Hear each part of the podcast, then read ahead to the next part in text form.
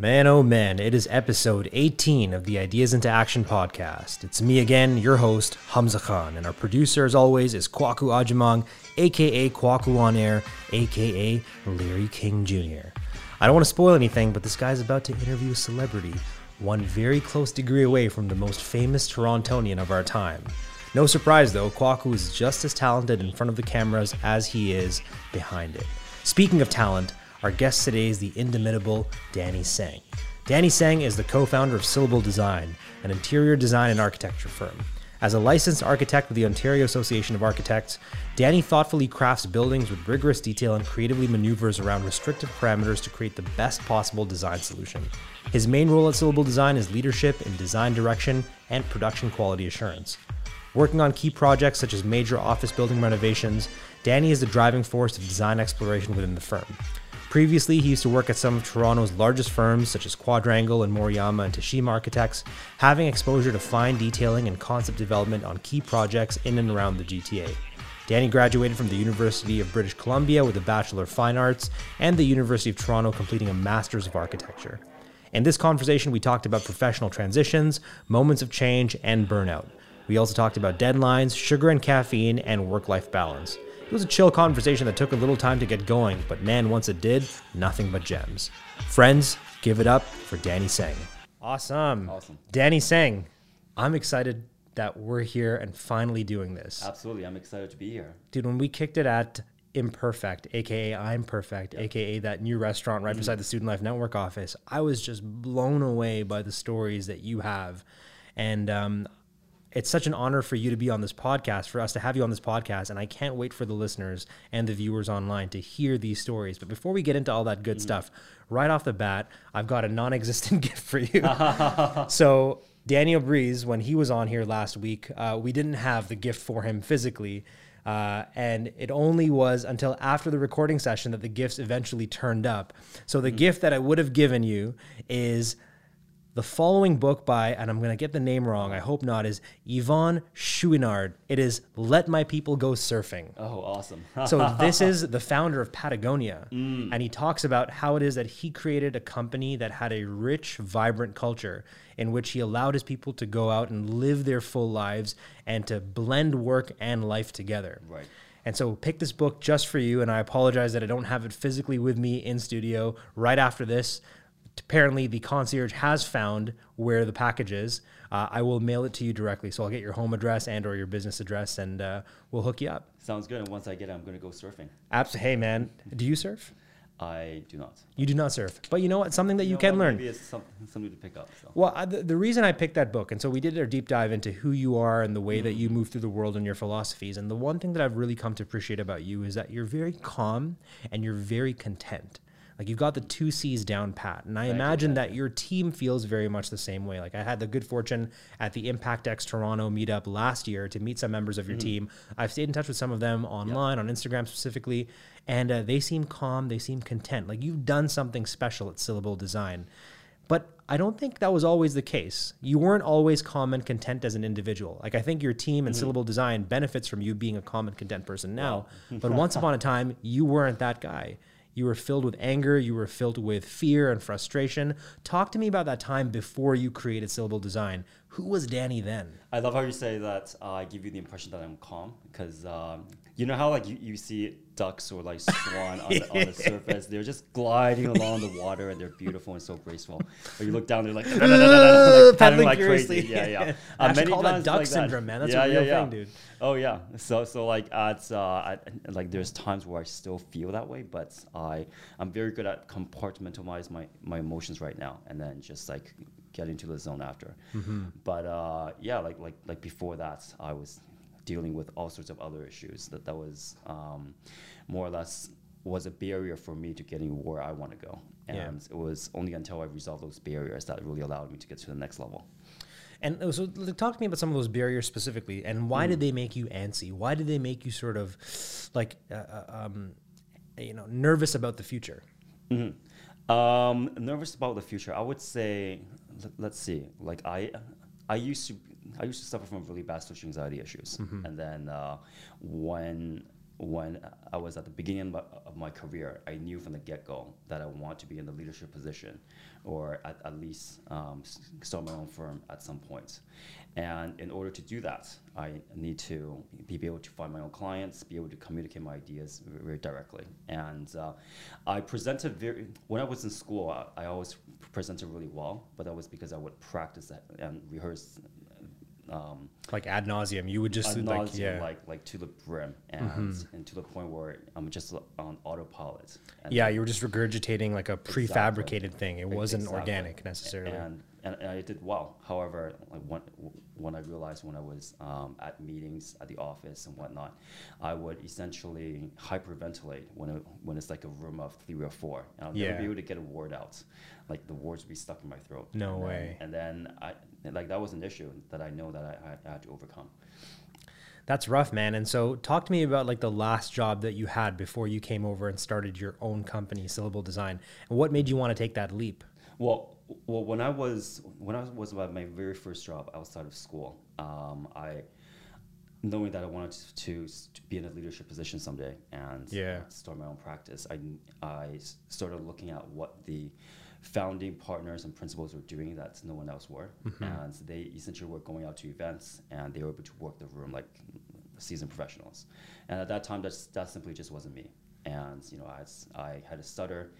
I had social anxiety issues, and I knew I had to get out of that. And so what I did was I started inundating myself with as many s- events and uh, social events as possible. Like I, I would um, go to meetup.com, find out what those events were at, and then uh, start going to them. So I So you just wanted to throw yourself in the deep end and really just exactly. force yourself to get better at the thing that had been crippling you until that point. I essentially inundated myself with it un- un- until it wasn't a problem. And- Interesting. So you kept on trying new versions of Danny. pretty much and it, it, it's all about reinvent it's all about reinventing yourself Right. and uh, uh, yeah That's super interesting, man. Like I, I wouldn't know what it's like to to grow up with a stutter. And you know, communication is the primary vehicle uh, for all of my different endeavors, whether it is teaching, whether it's speaking, whether it's managing, so on and so forth, leading, all of that. Um, was that really hard to shake off? Because I feel like right now I can't even, you know, I can't even sense the hint of a stutter. Oh, like you speak very fluently, very coherently, very articulately. Um, but do you still feel like at times that the, the the Danny that was the Danny that had a stutter is still there in there somewhere? um, i would say at, at this point i can firmly say no because that's a chapter of, of my life that i have closed Interesting. and uh, the like how I plan my life is always in five year intervals. Okay. So what I do is um, I would, and this is almost like a daily ritual for me. Like uh, the first thing that I do when I wake up is uh, more or less I get out of bed and and um, wash my face with cold water. Yeah, wake just rude awakening. exactly, exactly. And then I meditate for 10 minutes. Yeah. And within those 10 minutes, I would essentially visualize where I want to go in five years and what my future self in five years will be like. Wow, every day. Um, consistently, yeah. Since Oh, I wow. would, s- I would say since um, uh, since like tw- 2000, uh, over 10 years now. That's a that's a new thing. I've never heard anyone who telegraphs on a daily basis that far ahead into the future every single day. Well, it, it, it was, it was, I was absorbing a lot of articles out there, and then that was a NLP technique that, that I read up upon. So like the technique goes, um, envision where you want to be in five years, and then picture it as in much clarity as as you want, and then uh, and s- see what that person is like, like how the person moves through the room, conducts his day to day, how how that person gets stuff done, and then just picture yourself walking into that person, and then being that person, and, and then thinking about like what you can do differently today. I like that a lot, and I think that really plays into what we're feeling in the zeitgeist. I think the one mm. thing that superhero movies do really well is they simulate these scenarios where there's the person that we're supposed to become, mm. and there's always part, especially when it comes to origin stories, this moment where the main character rejects mm-hmm. becoming that thing, whether it's you know Peter Parker rejecting becoming Superman, Spider Man, or it's uh, Clark Kent rejecting becoming Superman. There's that process that we get to see in a darkened room for about three hours, where that main character has to eventually step into who the world needs them to be, and it feels like you're constantly projecting out the version of Danny that's going to become. Even though I think that you've become a fairly um, you know, well articulated version, a well defined version of Danny right now. Is it hard living in the future like that all the time? Um, I no, actually, For like Like, do you ever feel like you're not doing enough right now in the moment? I feel how how I look at myself is I always ask the question of um, what am I doing right now that is going to make m- me one percent better tomorrow.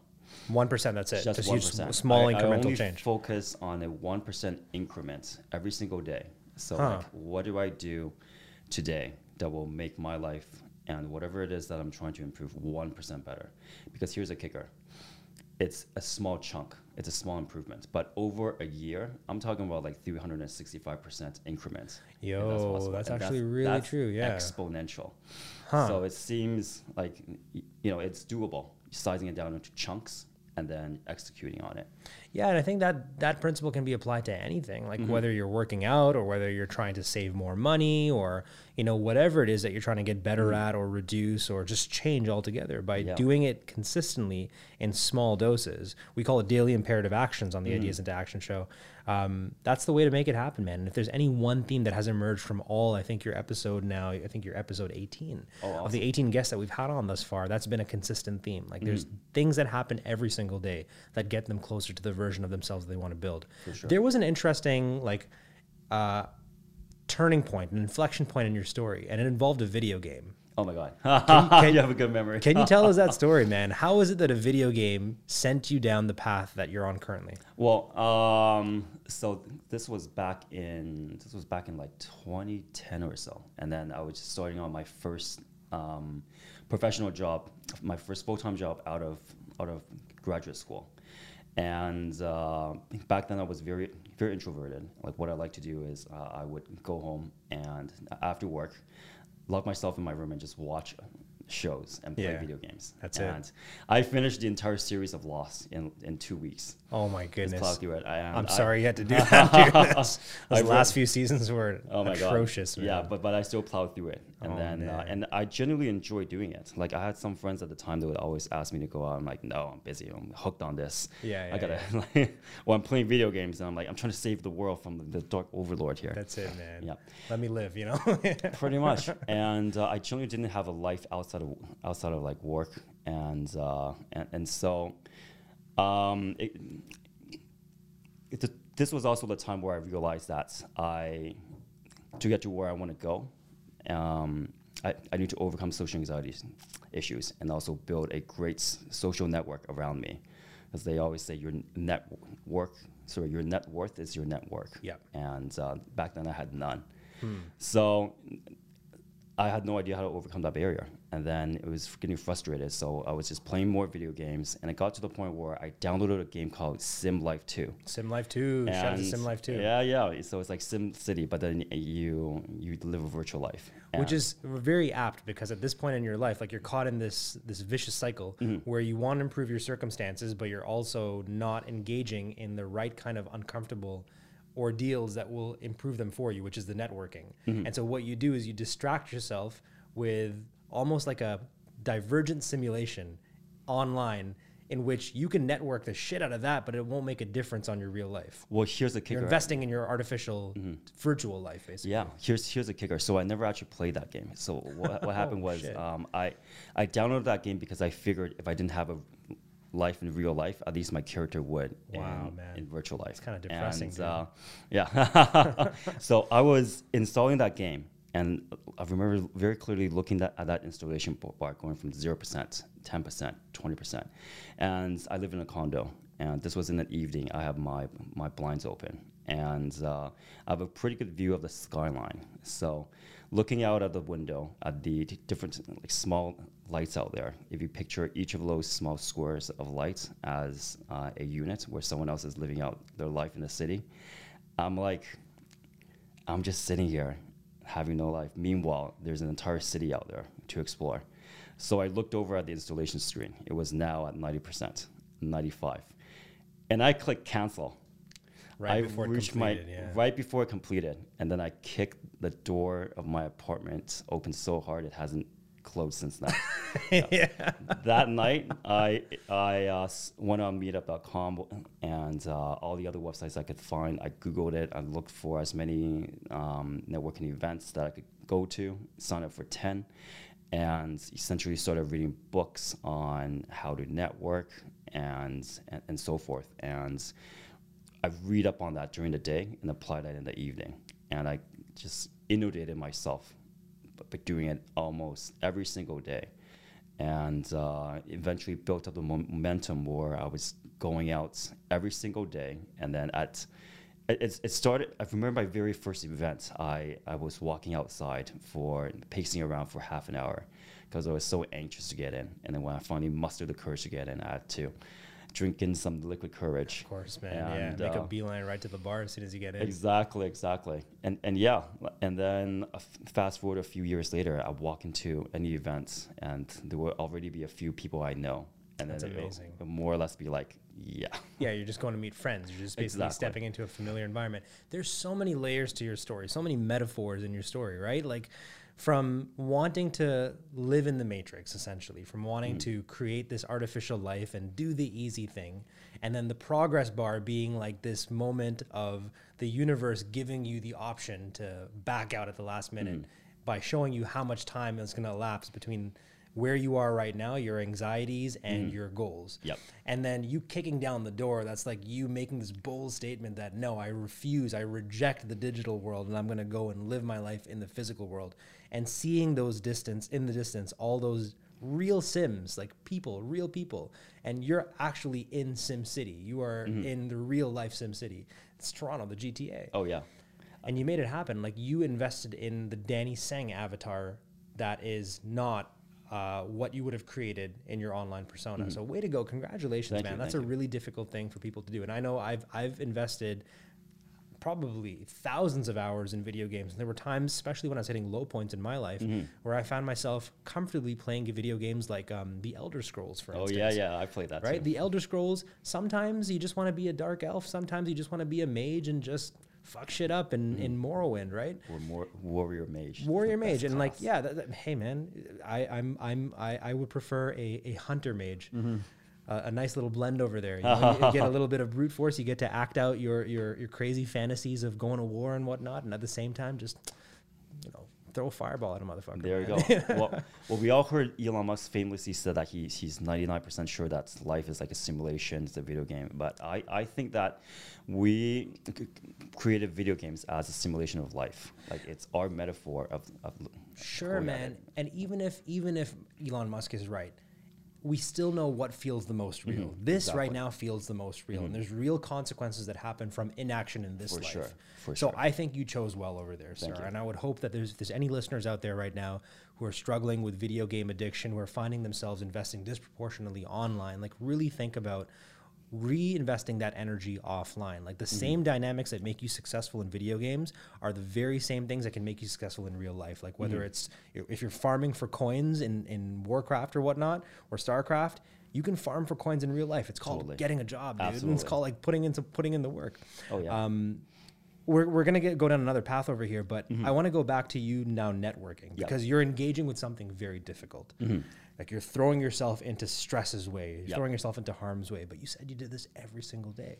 You would network like that. Sounds to me like a recipe for burnout if you keep at it. It- Was um, burnout inevitable in this path?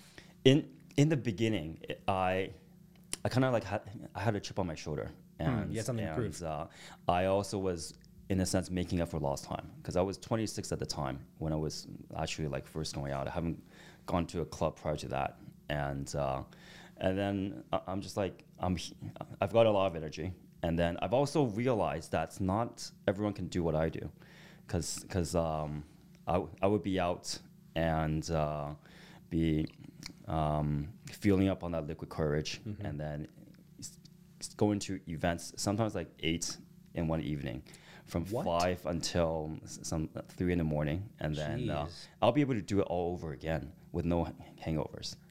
And and and, And and, the, the intentional networking of those events started to diminish the further the night went along. Because I'm sure at three in the morning, there's no networking events happening, man. You're just clubbing at three Oh, in the pretty morning. much, bro. pretty much, yeah. You're stumbling out. Oh, yeah. in- into like a into a, a Smoke's Poutinerie at three in the morning. Pretty dude. much, pretty much. And then uh, I, I, I pretty much ha- have a three, a four day limit where I can go on a four day bender without not being completely burned out. And then uh, I would use the weekends as a way to recover. So, So you just sleep all Friday, yeah, Friday, Saturdays, and Sundays. I'm I'm a hermit. Like all I did was um, s- s- lie on my couch and watch the Food Network. Damn, are people clubbing on Wednesday mornings, man? Oh yeah, I would not think that's the case here in Toronto. Wednesday's a big night. I had Wednesday's no idea. I thought it was night. like for me back when I was in my club rat days, man. Like Monday nights were industry nights, and then Thursday nights were like the Toronto Fridays. Oh man, back back back in the day, it, it would pretty much be uh, hit, hit go to events until eleven thirty, Yeah. and then uh, get a good buzz going, and then roll into a club right, right after to get get it started. So Damn, lo- love it, logistically, it made so much sense, and I would always start from the event that's furthest from where I live, and then and then hop closer to to home. So after the first event, I'm technically going home, but making a few pit stops along the way. That's a good system, man. I kind of like that, man. And like, wait, you know, shout out to you. More power to you for for playing the game on hard mode, man. Because there was a version of this where you just went to one event a week and you gradually worked on overcoming your challenges, but you just went all in. You're like, nope, there's a problem I want to solve. I'm going to solve this. Mm-hmm. But you seem to kind of overachieve in that solving of the problem. Like you took on a really, really bold and and big undertaking, man. Thank you, thank You have a burnout story that is just as intense, if not more intense, than the one that I went through, man. And I was wondering if you could share that with the Ideas into Action community, man. Yeah. So so Tell after so after um, after overcoming social anxiety issues and then and being able to network, I uh, I realized that the next thing I've wanted to fully overcome is procrastination, and then uh, similar to what I did. With, with that, I inundated myself with as many projects and deadlines as possible. So I I was taking on seven projects with intense deadlines going on at, at the same time, and then uh, and I would say yes to everything, and sometimes in a very detrimental way because there, there are times where I should have said no to clients. I said yes, thinking that I could take it on one, and then two, wanting to please them, and those are both recipes for disaster because I haven't at the time I didn't exactly um, figure out how to set boundaries. And also didn't exactly think about if that was the best thing from from a clients at the time.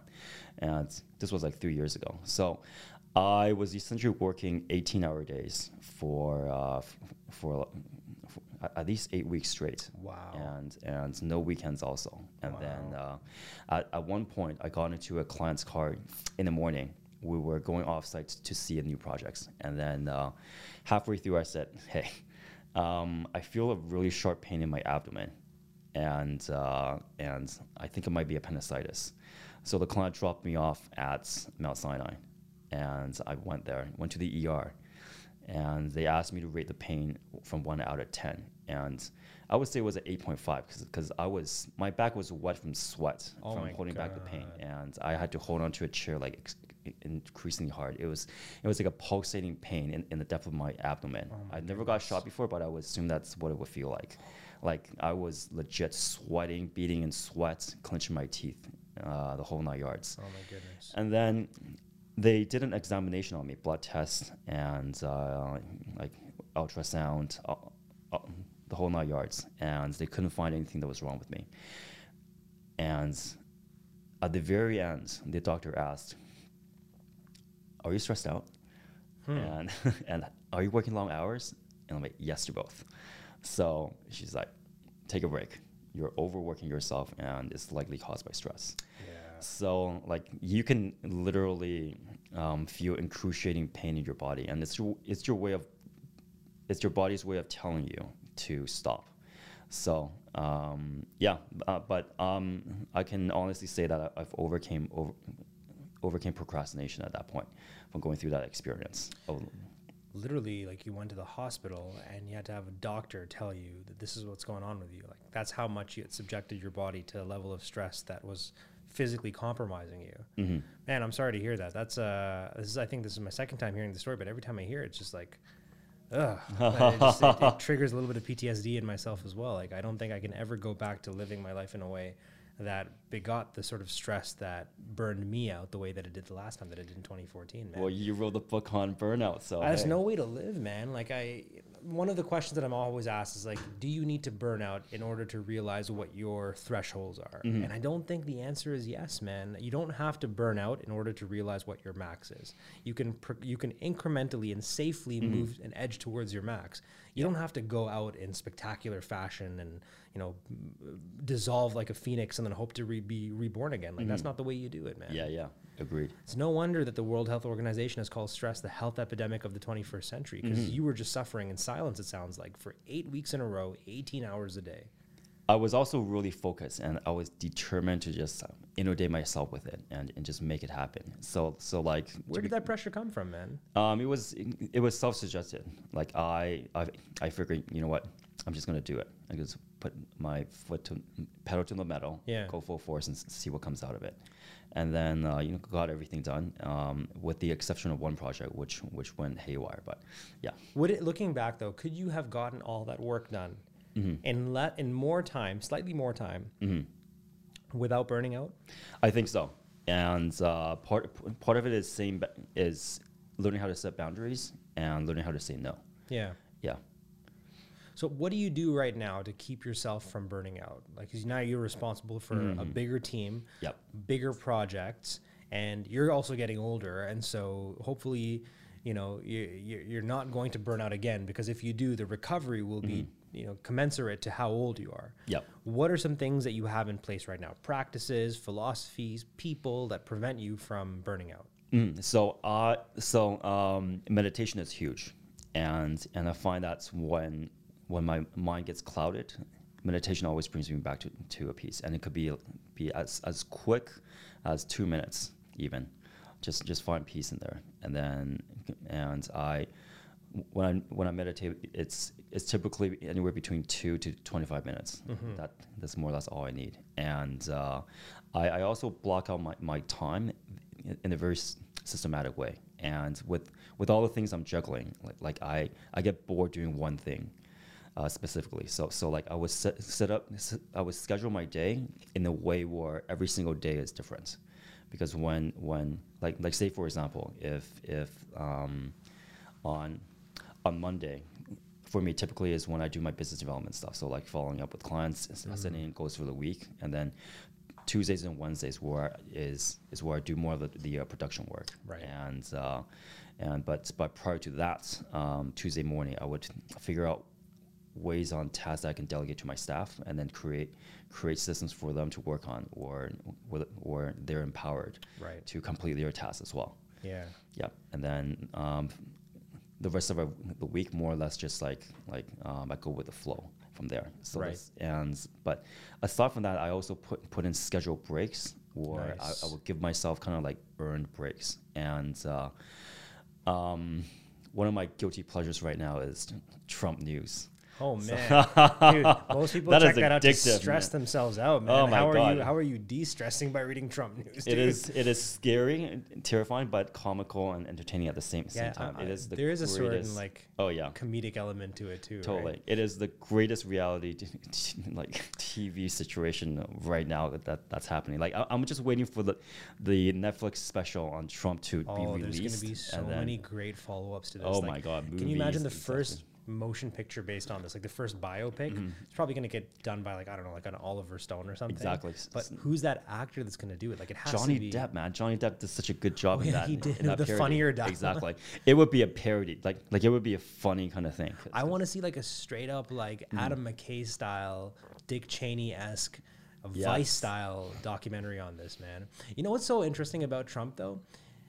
There's nothing that the late night comedians or SNL can do that's funnier than what's actually happening. They can't top that. Even even the South Park producers are like, "Yep, nothing we can produce is uh, on par, so we're just gonna stop programming for like a year or two." Or yeah, we can. indefinitely." We, you can't. You can't top it, Mm-hmm. you man. Because like, if if you do respond to it, if you do create a parody of Mm-hmm. it, it becomes more intelligent than the subject matter. exactly. Like there's a much there's a level of sophistication and nuance that just isn't there with Trump. Like this is the most wholly unfit guy to be in that position. it's like That they went into bad. the audience and they just pulled someone out. They're like, "You want to be president? Come on down." Oh my Big time, god, big what a disaster, man! Big time. What an absolute disaster, dude. Do you follow Indian politics by any chance? No. So this globalist pop, this globalist movement has seems to be sweeping much of the world, man. Mm-hmm. Like you're seeing happening in Brazil and France. Shit it happened here in Ontario with um, fucking what's his name, Doug Ford. Mm-hmm. Uh, in India, we have like a, a- like a, a twisted, perverted version of Donald Trump. His name is Narendra Modi, man. Mm-hmm. Oh, wow. If you think Trump is bad, like this guy makes Trump seem like Justin Trudeau, man. Like this guy is just a horror, like straight up genocidal, man. Wow. Like this guy's out there openly admitting to killing people, and I'm like, ah, okay, Jesus Christ, man. Like the the evil in the world is just so plain faced now, man. It's just ah. Before we go down this Crazy, path altogether, man, because that that's this is a whole other. Okay, I gotta check that out. I gotta man. check that out on the side. I'll send you some links, but he has the same sort of like simple, simpleton esque quality that makes him both endearing, comedic, but equally terrifying. Scary it's a hard. stuff. it's a hard mixer to pull off. I I'm still blown away that you find you find uh, entertainment in the, not entertainment, but like this actually helps you to de stress. So yeah, that's my news, man. That's my antidote to uh, the, the well, just to like give yourself earn breaks to engage in your guilty pleasures, whatever that might be. I like this, man. So it sounds like there's meditation, there's earned breaks, there's guilt-free fun that you engage in as well, uh, and there's also theming and structuring your days. Like you mentioned, Mondays were for client work engagement, and Tuesdays were for production. So I like that. These are really good productivity systems and practices to have in place. Um, the next segment of this podcast is an interesting one. So you're probably wondering what this skull is over here, man. Um, this skull is the Halo skull. Have you ever played the game Halo? Um, no, I, I never got a black and uh, Xbox. I'm a PS4 and P- Oh man, I'm sorry about that, man. I, I feel like the, the listeners, man, Team Xbox, man. I think we're losing numbers over here, right? Oh man, I gotta I gotta get back on that. But the game that, that this references is a game that uh, I grew up on. All of my boys, uh, NBP, shout out to NBP. We used to play Halo quite a lot. Some of us still do. Haroon and I are the only ones who are still playing MCC these days. Um, I think maybe Azim does too. But with the Halo Skull in particular, what it does is it activates a challenge. And the challenge that we have over here is we're going to show you an old Instagram photo, and we need you to just basically explain what was happening in this Instagram photo. it. And again, to the listeners, we're continuing down this path of using the Instagram channel cha- challenge as part of the Halo Skulls. But Mm. if you want to see us go back to bespoke challenges, just drop us a line, and we'll try to try to get that back out there. Uh-huh. So, would you like to see this photo? This is a totally optional segment of the podcast. Yeah, yeah, would you yeah. like to? Okay, awesome.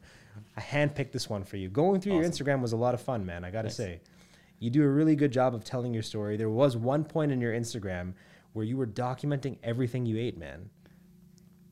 Do you remember that? Uh, yes, there was one point Yeah, when I you were was just like a full fledged foodie, dude. when I was getting like getting into the groove of things. Yeah. And because like how I how I started cooking was was simply just being burned out um, after you know uh, work Right. events and then uh, You started getting creative with it. You started Exactly, enjoying the art of it. It's interesting when we had Daniel on last week. He said that he actually hates cooking. I'm in the opposite camp, and I think you are too. Which is we actually like cooking. Oh, yeah, there's something very fun. therapeutic about it. it is and and it, and it's like the ultimate uh, creative um, Outlet, endeavor, yeah. right? Yeah, like like you you have an idea, you I agree. gather the ingredients, you uh, transform it, piece it together, and then you get to eat it at the end. That's awesome, man. So it's the best kind of art, man. Yeah, it's the best. you create it, you consume it, dude. I'm gonna show you this photo over here. Uh, it might it might trigger a. I'm not sure what reaction is gonna trigger from you because I don't even remember. I don't even Oh. Yeah, think yeah, you remember me. posting this. I'm gonna show it first to the audience over there. That's the photo that we pulled up from 2012 Wow. on Daniel's Instagram. So I'm gonna flip it over to you right now. Boom. and hey, I double tapped it for you too, man. I threw Mm, you a nice. like over there. Awesome, awesome. Dude, first of all, why are you dressed like Harry Potter? Like, what's going on here, man? So this was at uh, a friend of mine owns a uh, a eyewear company. Okay. And then that was at their their opening, and uh, Look that's at you all baby faced over there, man. yes yes. Bef- Not a hair on your face, yeah, and so Le Corbusier is a uh, extremely famous and influential architect, and uh, he would wear these distinctive like r- circular glasses, and uh, was putting it on in, in reference to that. So Very nice, man. trying to like tap into my architect persona. I like it, man. And you use like one of those OG old school Instagram filters, like I don't know what were they called it, You. Amaro back in the it. day, Yep, yep, yep. 1977 or something. Who knows, man? Um, very good, man. And uh, okay, that, that- you know what? I'm, I'm, Mm. I'm, I'm quite okay with that explanation. There's nothing really embarrassing. It's just what we did back in the day. I also love how you cropped out the edges and you rounded them out, man, to make it look like an older photo. Oh yeah, yeah. That wa- that was part of the the settings in uh, Instagram. Like Yeah, I remember setting. that, man. Mhm, Yeah, they. You they miss those days, everything. man? Like, No, no, nowadays, I here think we are. I think it's, it's much better. It's more streamlined. I think we're in. I think we're in the age of no filters increasingly, man. Like people aren't Mm-hmm. doing filters, and like the new filters are just using a really fucking good camera, man. Exactly, Just do a exactly. DSLR proper white balance on there. You don't need to add anything else on it. That actually takes away from the photo quality, Or, or or simply just like adding up the clarity and uh, I mean, brightness. You know, toggling the contrast a little bit, but like slapping on something that makes the sky look purple. I'm like, come on, man. Just Yeah. I want to see the picture the way that you took it, right? for sure. Very interesting, sir. Well, this brings us to the performance point segment of the Mm-hmm. podcast where we try to unpack how it is that you manage your time, your energy, your attention, and how you optimize it as well. And you've got a lot going on, right? So Mm-hmm. you've got your personal life, you've got the running of a full time architectural and design firm, Syllable Design. Mm-hmm. You're leading people, you're working with big projects. I mean, your signature's all over the city. There's places that I have walked into that you have had some sort of input, your firm has had some sort of input Mm-hmm. in terms of the design, the building of, which I think is so cool, man. Like to be able to see your work physically in the city at all times. Let's talk about how it is that you were able to build yourself up to do this. And let's start by talking about time specifically. Mm-hmm. One of the topics that we've rarely talked about on Ideas into Action is deadlines. Right. How do you change your life in response to a deadline? Let's say a client comes to you and says, Hey, we need to redo the interior of this upcoming restaurant. Mm-hmm. We're going to open up the restaurant in three months. How does your life change today in response to that? So uh, work backwards. And uh, one thing, whenever we do a project, we always ask the client what it means for them to win. What does it mean for them to win? And it's always different depending on the project type. Like a, uh residential project for a private client is going to be very different than for a developer or a uh, restaurant for a restaurateur, office for an entrepreneur. And but at the end of the day, one thing that's consistent is user experience. So we're creating spaces for people and then uh, creating comfortable spaces. And what's exciting about what I do is uh, how we design the spaces. We can strategically influence how, how people behave in those uh, spaces through the ambiance, through the layouts. We can change how they how people would feel, and how will they how they would use the space. So, and in terms in terms of the deadline, we think about what is the MVP, like what's the minimum viable product to make that happen, and then we work backwards from there. Like we strip away all the other other fancy things that cause a lot of uh, wheels spinning, and uh, we just focus on the MVP, develop that first, and then add on the other stuff um, after. So, so we more or less build upon that. Yeah. And then how how do you then like you treat your calendar with regards to that? Like you know the amount of work that needs to get done. You Mm-hmm. Know what the MVP looks like.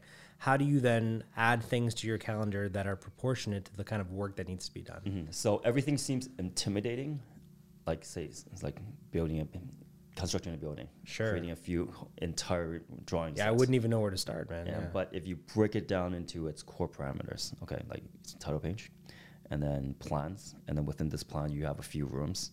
So maybe on Monday I'll only work on these rooms. Right. Tuesday I work on these other ones. So break them down down to chunks where it's not intimidating anymore.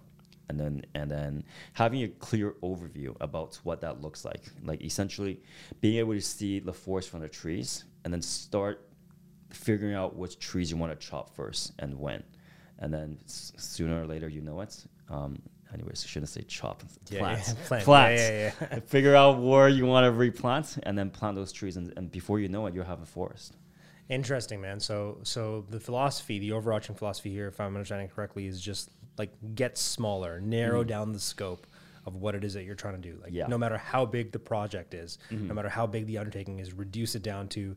Uh, if I'm thinking about Moneyball, like what is the at bat? Like what is the, the the smallest thing that you can do that will get you a point? Yeah. And, and for me, when I was overcoming procrastination, I realized At that base, sorry. when I was, um, what causes me to procrastinate is, is a few things. Um, the, the first one is, is lack of clarity. So, and that goes into the int- intimidation about what the project actually is. It might seem a lot bigger.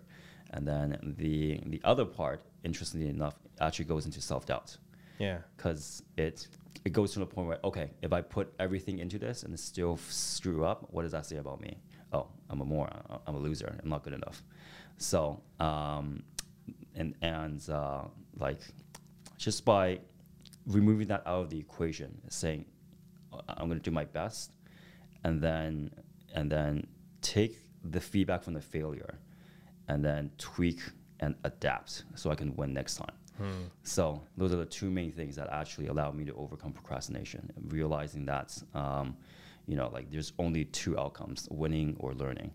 And Yeah. two, by breaking down into small chunks, anything that seems intimidating can be can be made simple. I like it, man. I think this is a, a good reminder to the listeners to to just break things down, make them simple. Like there's no such thing as an overwhelming project. I mean, there are overwhelming projects and tasks, but once you're able to identify that point of ingress or insertion, rather, um, everything starts to become easier because then it just becomes about momentum. Once you get that first little entrance into it, you work on a small piece, then the next piece, the next piece, the next piece, the next piece. Before you know it, you've planted a whole forest, as you said. For sure. Way to go, man. Let's switch gears and talk about energy a bit. So I see you over here, you're drinking a tea. I offered you a coffee. You didn't want coffee. I was very proud of you. I don't think you added any sugar in there as well. Talk to me about your relationship with particularly caffeine and sugar. Um, ca- my relationship with caffeine and sugar. So there was one point where I was drinking eight coffees a day. Ah, what? then, yeah, Eight coffees, eight a, coffees day? a day. Dude, why don't you just do blow, man? What the hell? Like, the Pretty hell, much, man? yeah, exactly. And uh, it was, yeah, it was to the point where, like, yeah, I think I should stop. Um, Yeah, you think, man. it what wasn't giving me much energy, and then uh, so so I also realized that with with my lifestyle at the time, like Yeah. going out constantly, it was there's a point where I was just burning the candle on both ends. Of course, yeah. Um, so I, I started thinking about um, eating healthier, and so dropping coffee was actually like a, a something I did cold turkey. I just stopped one day and I switched to tea. That's tough, man. How long do the Literally like headaches last? None. Oh, really? Because you substituted coffee with the tea. So Yeah, and uh, you know I was drinking. Well, well, granted, in in with that one cup of tea, I have three tea bags, but it was a slowly decrease. Right, And to the right. point where I don't even need to drink um, any form of caffeine to feel energized. Good for you, In man. fact, um, being hydrated and getting enough sleep and meditation is en- enough to give me energy. And the other part is actually eating healthy. Yeah. The food that you put into your body is essentially the fuel that you burn on, and uh, being able to eat healthy and and uh, pretty much like everything that I cook and, and make is from scratch, so I know it's not processed. Good for you, So it, it's simply like what I, uh, being mindful of what I'm putting into my body, and then uh, and then regulating my energy around it. You know what, man? While you were saying that, I just I had this weird vision of like pulling into a drive-through and then ordering a bag of cocaine, like, and and and why that thought came to mind. I'm like, yeah, I did that the other day, man. I pulled into a drive-through Starbucks and I'm like, hey, can I have a caramel latte with whipped cream on it? And I'm like, okay, this is just caffeine and sugar, man. That's what this is. These are legal drugs, man. These are Exactly, things that make you crave more of the same thing. For sure. You have sugar, you want more sugar. You have caffeine, great. You develop a caffeine dependency Mm-hmm. over time. Like it's crazy that like people are out there in the open just doing drugs right in front of us, man. Oh, like, yeah. Can you imagine how we replace that with drugs that are taboo and just people snorting and shooting? Like who knows? Oh, totally. man? Well, it triggers the same. It's part of the brain, right? That, Yeah. Mm-hmm. that pleasure-seeking part, release of dopamine and all that. Scary stuff, man. And now you're seeing it now happening with social media too, right? They've done such a great job of like hacking the limbic system that's exactly. responsible for memory, uh, uh, memory, arousal, and one more thing. I keep on getting them wrong. I need to figure out like a nice little Mm-hmm. Yep. acronym for that. but I was in uh, I was in the theaters the other day. I was watching uh, Avengers Endgame, dude. I'm not gonna no spoilers, man. By the time this podcast Mm. episode drops, hopefully people will have already watched it. But I'm sitting in Avengers Endgame, and there's this kid like two rows ahead of me on his phone the whole time. I'm like, bro. I know it's a three and a half hour movie, but like, come on, Is he man. like live tweeting it or something? I don't know what he was doing, but I think honestly, because I kept on seeing he was on Instagram, he just kept on scrolling and just to seeing what updates were happening on Instagram. Like, is this movie this boring that you have to be on Instagram right now, That's man? probably Like, the need for instant gratification. but but like all of this is coming back to caffeine and, and, and sugar. Mm-hmm. So you've done a great job of phasing caffeine out of your life and sugar. You're managing that by preparing your own food and hopefully getting it from natural sources and all that too. Mm-hmm. Yep. Do you remember a time when you know you, you know caffeine? So you talked about caffeine, but can you remember a time when like sugar, processed sugar, was a big part of your life, and how that made you feel compared to how you feel right now? Because I think you look great, and I imagine you feel great as well. Oh, I try, I try. Um, processed sugar, my, you know, I think I was traumatized as a child. Like, um, I would be, I go out trick or treating for Halloween, Yo. and then uh, accumulate a lot of candy, and hide it. And then my my mom would walk over, see see me eating sugar, and he's like, Denny. You'll get diabetes. They'll saw off your legs. Oh. With a graphic. It's a graphic, like type two diabetes. I mean, if it gets to a point where it's actually bad, Damn, like, they'll dude. saw that stuff off. Oh my So like you know, I'll, I'll be eating candy, and then she'll come over and say, "They're gonna, you're gonna get diabetes and die." And then she just like just gesture So by like sawing and- off your leg. and yeah. and like that was actually what gave me a negative association um, when it comes to processed food. Like I I stopped drinking Coca Cola in high school yeah. and uh, and I don't I don't have any cravings for sugar, candy, um, so forth. It's tough, man. Like, definitely no judgment to anybody that currently has a sweet tooth or an addiction to any of these things, too. Like, as somebody who was addicted myself back in the day to all of these things, um, it was really hard to wean off. Like, in some cases, also, you have to consider that there's a, a socioeconomic factor in this as well, right? When you think about food deserts, for instance, where the nearest place to get food near where you live is like the A and W down the street. Like you don't stand a chance at that point. For like you don't have access to groceries in the same, in the same way that people with for, good fortune privilege do. So Still can be. I get it, man. It's it's terrifying stuff. Also, shout out to shout out to trick or treating, man. Yeah, yeah. I wish we could still do it as adults somehow. Just make a nice little haul, man. Uh, the other day, version. I was hanging out with uh, my partner's nephew, and he had a cupcake, and I had the same cupcake, and I ate that cupcake, and I got a jolt of energy through my body. Wow. Now I'm a little taller. I mean, comparatively to him, very mm. tall and like significantly more mass. I was beaming with energy, and I'm like, how is this this mini human that's like a fourth of my size, a fifth of my size, gonna eat that cupcake? And sure enough, he ate it and became a Devoured it. dude. He became a ping pong ball, man. He was just bouncing all over the house. He became like a mini SpongeBob. So much energy. I thought he was gonna explode at one point. I'm like, what the heck? That's the issue. Like kids already have so much energy. I know. And then you you like like you give them a can of pop, like twelve sh- teaspoons of sugar. Sugar, dude. That's just ridiculous. Like Wild, man. and and and we wonder why kids have ADHD. It's simply just the diets that uh, mainstream media and these companies have made them to believe that it's good for them. And like the whole thing, like eating like those high like high sugar cereal for breakfast, making this seem like the most important meal of the day. Like that's wrong. It's, it, dude, so I can't remember who it was, but I need to get this person on the podcast at some point. This person told me, I need to figure out who it was, told me that um, breakfast Mm-hmm. was actually created by, like, the concept of breakfast came about. Was that you? I I, I might have mentioned it to you. By the but cereal lobbies, yeah, right? Yeah, absolutely. That was you. What the hell? By- oh my God. Thought that was someone else, dude. It was you the whole they, time. They wanted to, to sell more cereal. Yeah. And then they, they started saying breakfast is the most important meal of the day. Yeah, yeah, yeah, You know, and then and then the, the the way you eat breakfast is cereal and milk.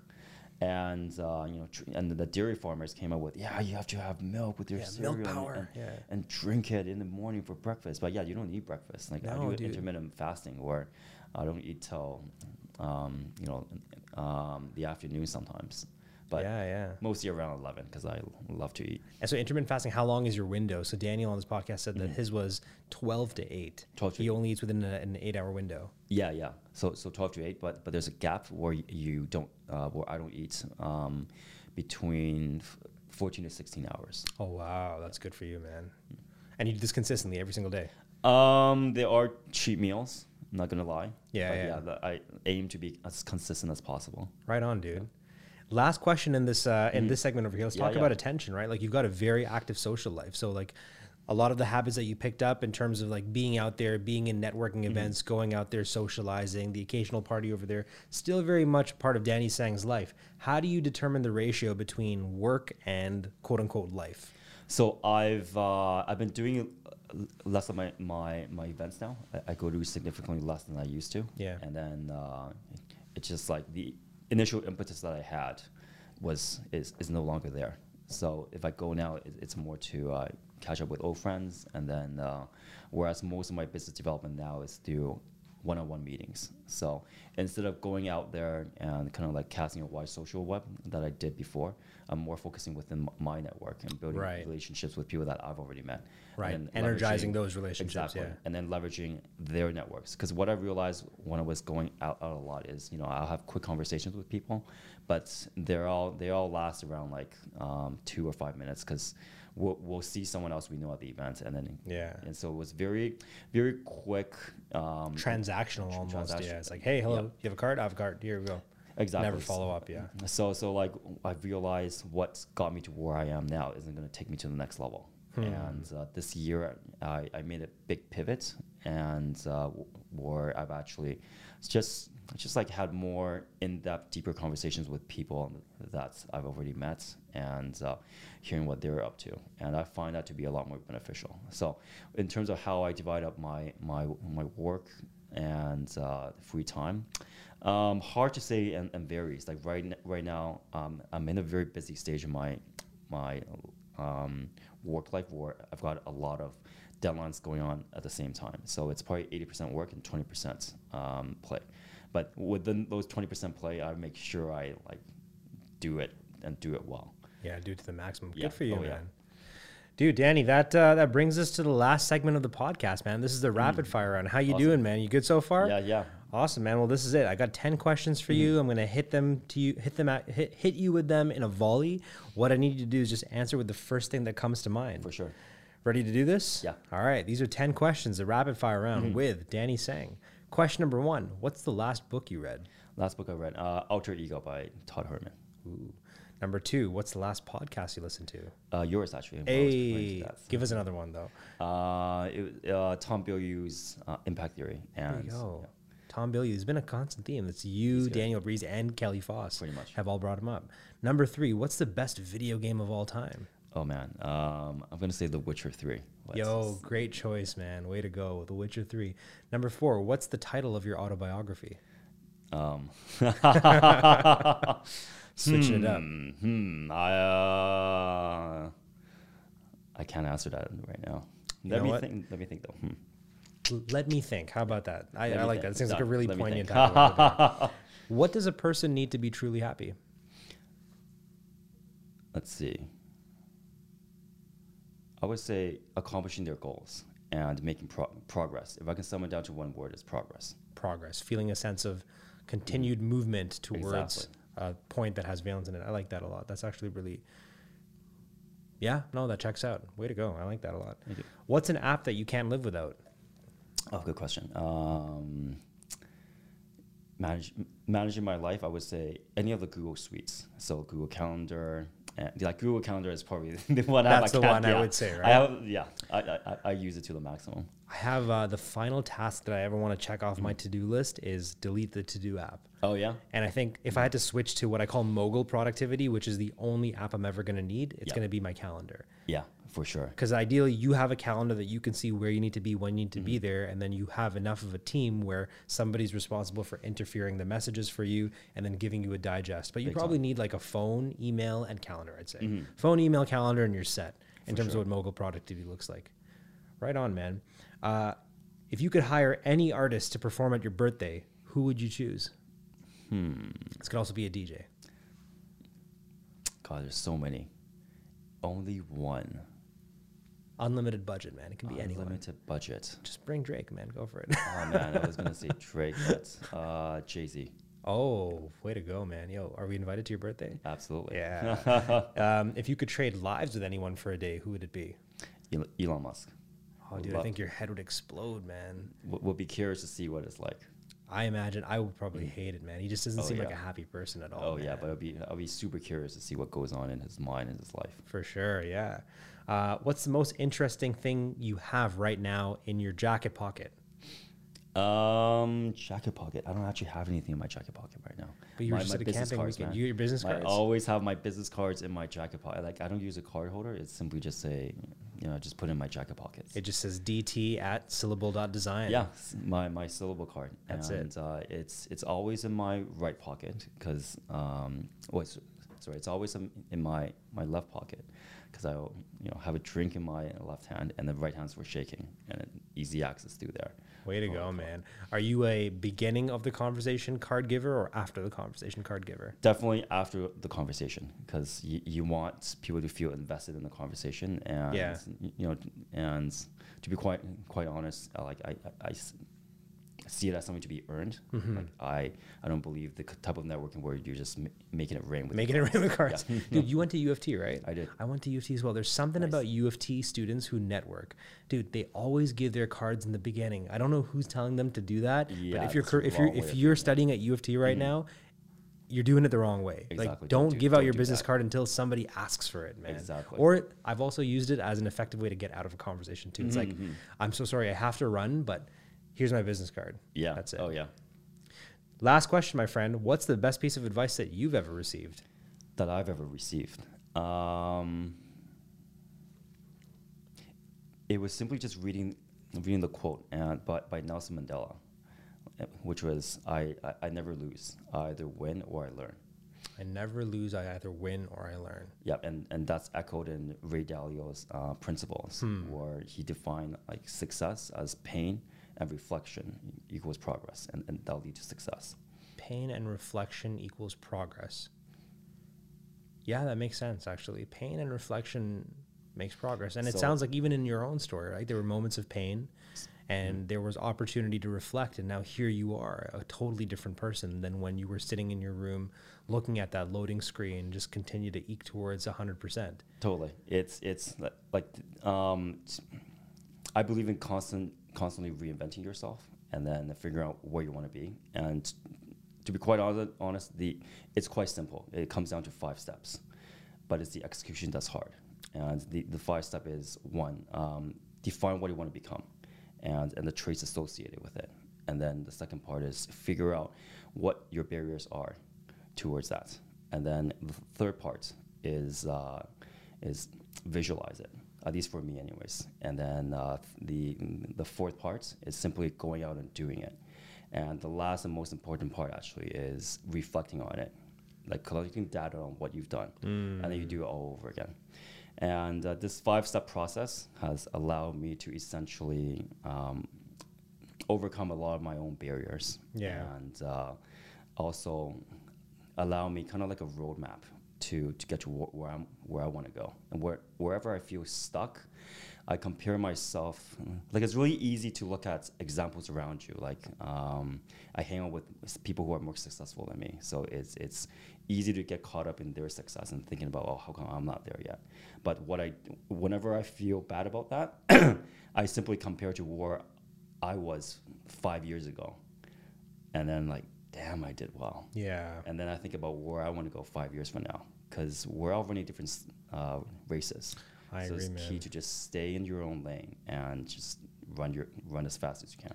Yeah, one of the worst things I ever did when I was sort of like on the come up, if you will. I Mhm. still see, myself as in the come up. I never want to stop seeing myself as in the come up. It's a good Is um, as I used to compare myself to other people. I would look Mm-hmm. to I would look to my left, I would look to my right, and I'd be like, why is this person running ahead of me? Why is that person doing that? Why does this person have this? Uh, one of the worst things I ever did, man. It, there's nothing good came out of that. Mhm. It made me approach my hustle in a very angry way that Yep. perpetuated the burnout. Right? Mhm. Um, you're right. I like what you said. Everyone's running their own race. Everyone's in their own lane.